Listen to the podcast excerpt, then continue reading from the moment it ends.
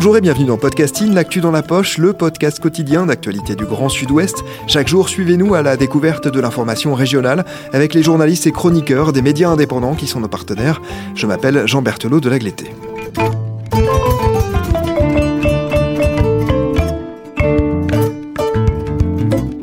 Pendant ces vacances d'hiver, nous vous proposons une série spéciale. Il est beaucoup question de communautarisme dans cette campagne électorale et la place des diasporas est mise en cause par certains candidats. Alors nous avons voulu interroger le rôle des associations qui les rassemblent dans la région. Diasporama, une série signée Anaël Cagnon pour Podcasting.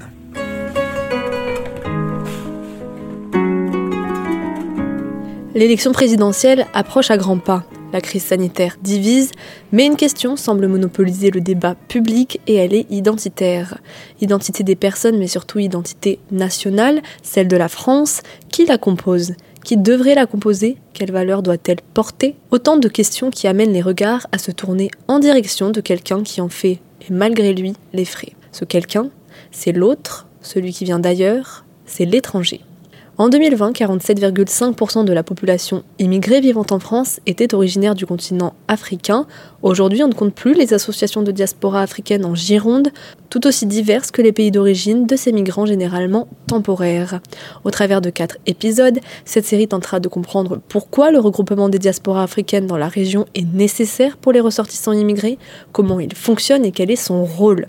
Un rôle aujourd'hui remis en question par les candidats les plus radicaux, accusant ceux qui traversent les frontières de se complaire dans le communautarisme, cet entre-soi volontaire et assumé qui rendrait leur intégration en France impossible. Pour ce premier épisode, rendez-vous chez l'Association des Maliens de la Nouvelle-Aquitaine, organisation loin d'entretenir l'isolement et le communautarisme d'une population, mais qui sert au contraire d'outil d'intégration pour ses ressortissants immigrés.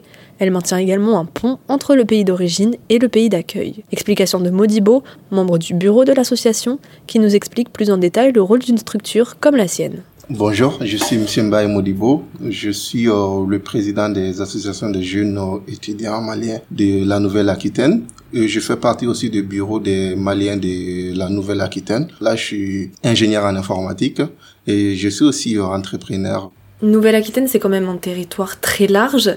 Comment l'association s'organise de ville à ville? Comment vous arrivez à regrouper tout le monde? L'association malienne est composée de plusieurs petits groupes. Les familles qui sont déjà installées, qui sont là. Après, il y a les jeunes étudiants. Après, il y a une partie de jeunes qui sont venus d'une façon irrégulière. Donc, on a les responsables de groupe, on communique avec eux.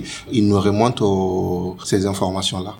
Donc vous représentez ce qu'on appelle finalement une association de diaspora. Est-ce que vous pouvez nous donner une définition de la diaspora? Là en l'occurrence on parle de la diaspora malienne.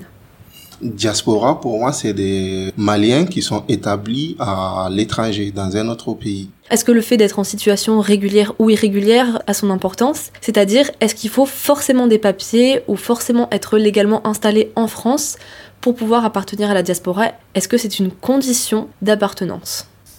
Non, pas forcément. On travaille beaucoup sur cette question. La dernière fois, on a fait un assemblée générale. C'est les choses que j'ai expliquées aux jeunes Maliens. Il faut qu'ils sachent que quels que soient leurs besoins, il y a personne qui peut l'exprimer, il y a personne qui peut faire les démarches à leur place. Donc pour ça, il faut que nous soyons regroupés, qu'ils soient en situation régulière ou irrégulière, quelle que soit la situation, il faut que nous soyons ensemble pour nous faire atteindre d'une seule voix. Quel est le but de, de, votre association et puis de manière plus générale un petit peu des associations comme ça de diaspora? Notre association, elle est apolitique déjà. On n'est pas dans la politique. On le dit tout le temps, on le répète.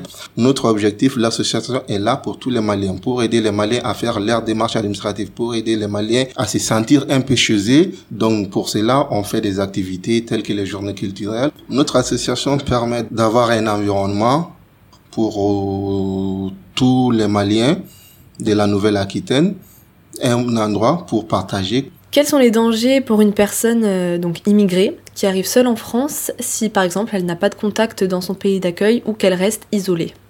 Il y a un fait d'isolement. Ça, c'est vraiment le premier impact. Quel que soit là où tu viens, quelles que soient les personnes avec qui tu communiques et tout, il y a un moment, on se sent isolé. Après, les jeunes qui arrivent, qui n'ont pas de papier déjà, doivent se battre pour vivre. Déjà physiquement, ça ça va pas, moralement, c'est vraiment compliqué. Donc nous, on est confrontés à ces problèmes-là.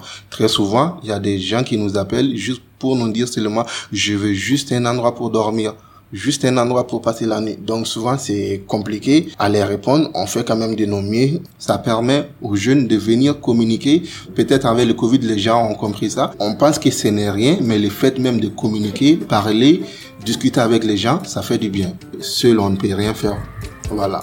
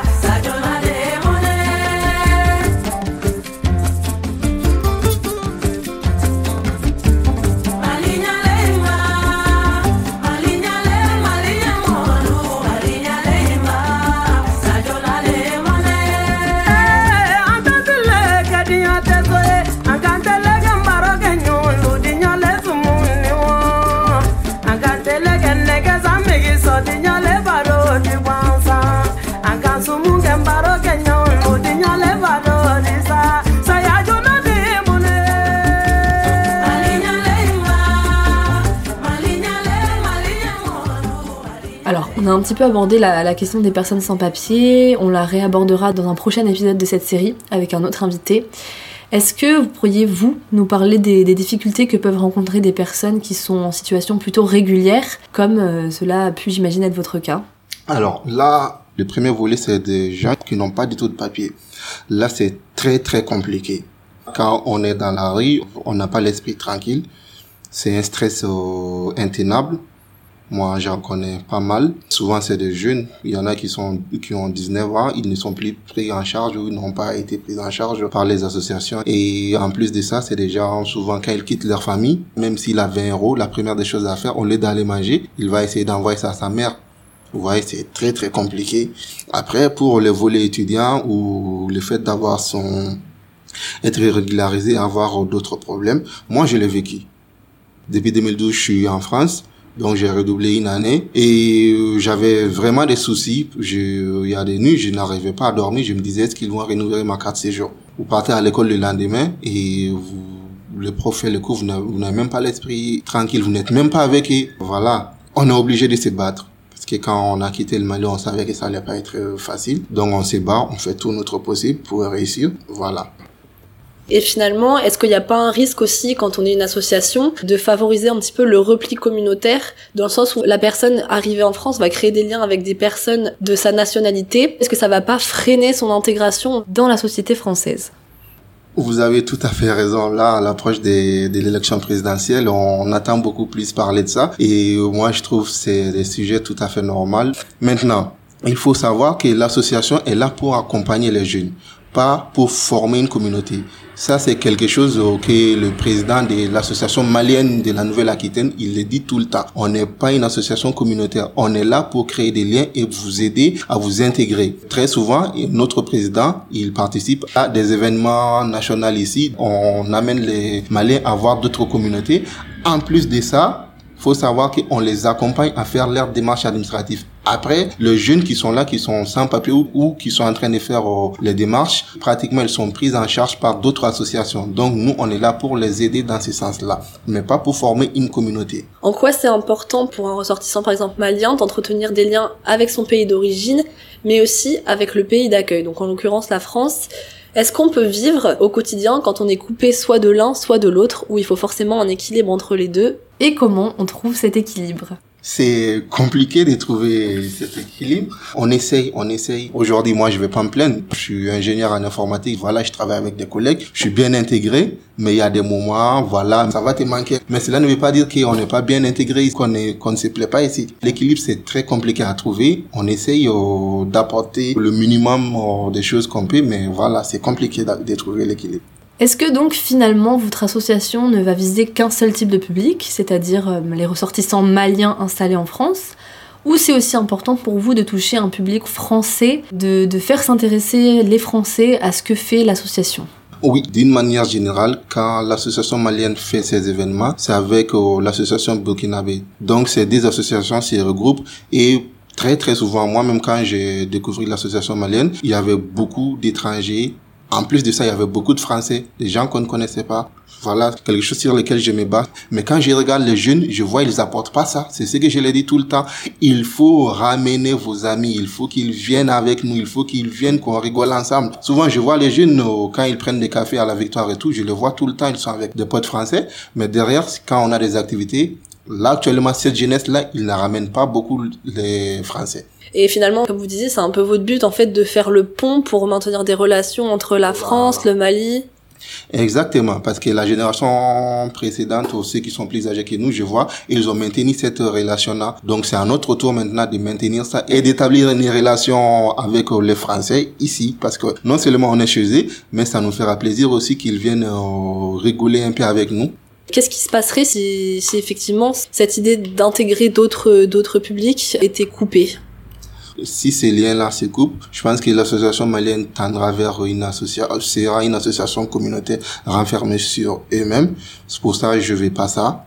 On est une association, c'est pas une association communautaire. Quand on a des activités, les affiches, on les donne aux différents groupes. Donc ces groupes-là, il faut qu'ils diffusent avec euh, leurs collègues et tout. Ça, c'est quelque chose de très important. Pourquoi? J'insiste là-dessus. Il y a deux ans, L'association malienne à, de Bordeaux, on a fait déplacer le concile de Lyon pour qu'il vienne ici et recenser les Maliens. Pendant cette mobilisation, c'est beaucoup plus avec les Français qu'on communiquait avec eux. Quand on communique avec eux facilement, ils ramènent ces jeunes-là parce que forcément, c'est des jeunes qui sont mineurs, n'ont pas la communication ou ils savent pas où chercher les informations. C'est pour ça qu'on veut que ces liens continuent à exister toujours. Est-ce qu'il y a une différence du coup entre des adhérents d'une association et des sympathisants d'une association et quelle est cette différence? Alors, les adhérents, c'est pratiquement ceux qui sont là, ils adhèrent. Les sympathisants, je peux dire, pour moi, c'est tout ce qui nous accompagne dans nos activités, qu'ils soient maliens ou pas. Voilà, là, on peut dire un grand merci à tous les Français de la Nouvelle-Aquitaine.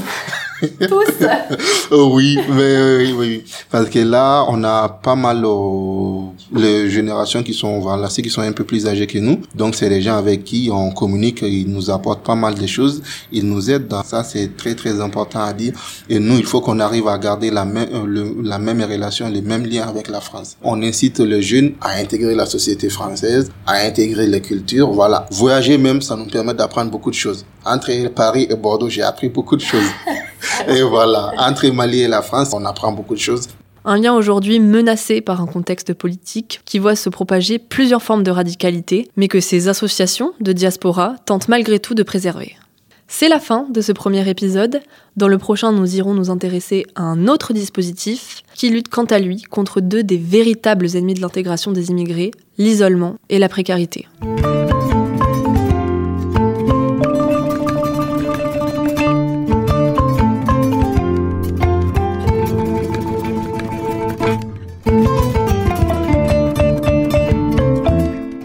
Merci Anaël Cagnon, votre série Diasporama est à retrouver toute cette semaine sur Podcasting. Rédaction en chef Anne-Charlotte Delange, production Juliette Brosseau, Juliette Chénion, Clara Echari, Myrène Garay-Coetchea, Ambre Rosala, Marion Royo et Ludivine Tachon, iconographie Magali Marico, programmation musicale Gabriel Taïeb et réalisation Olivier Duval. Si vous aimez Podcasting, le podcast quotidien d'actualité du Grand Sud-Ouest, n'hésitez pas à vous abonner, à liker et à partager nos publications.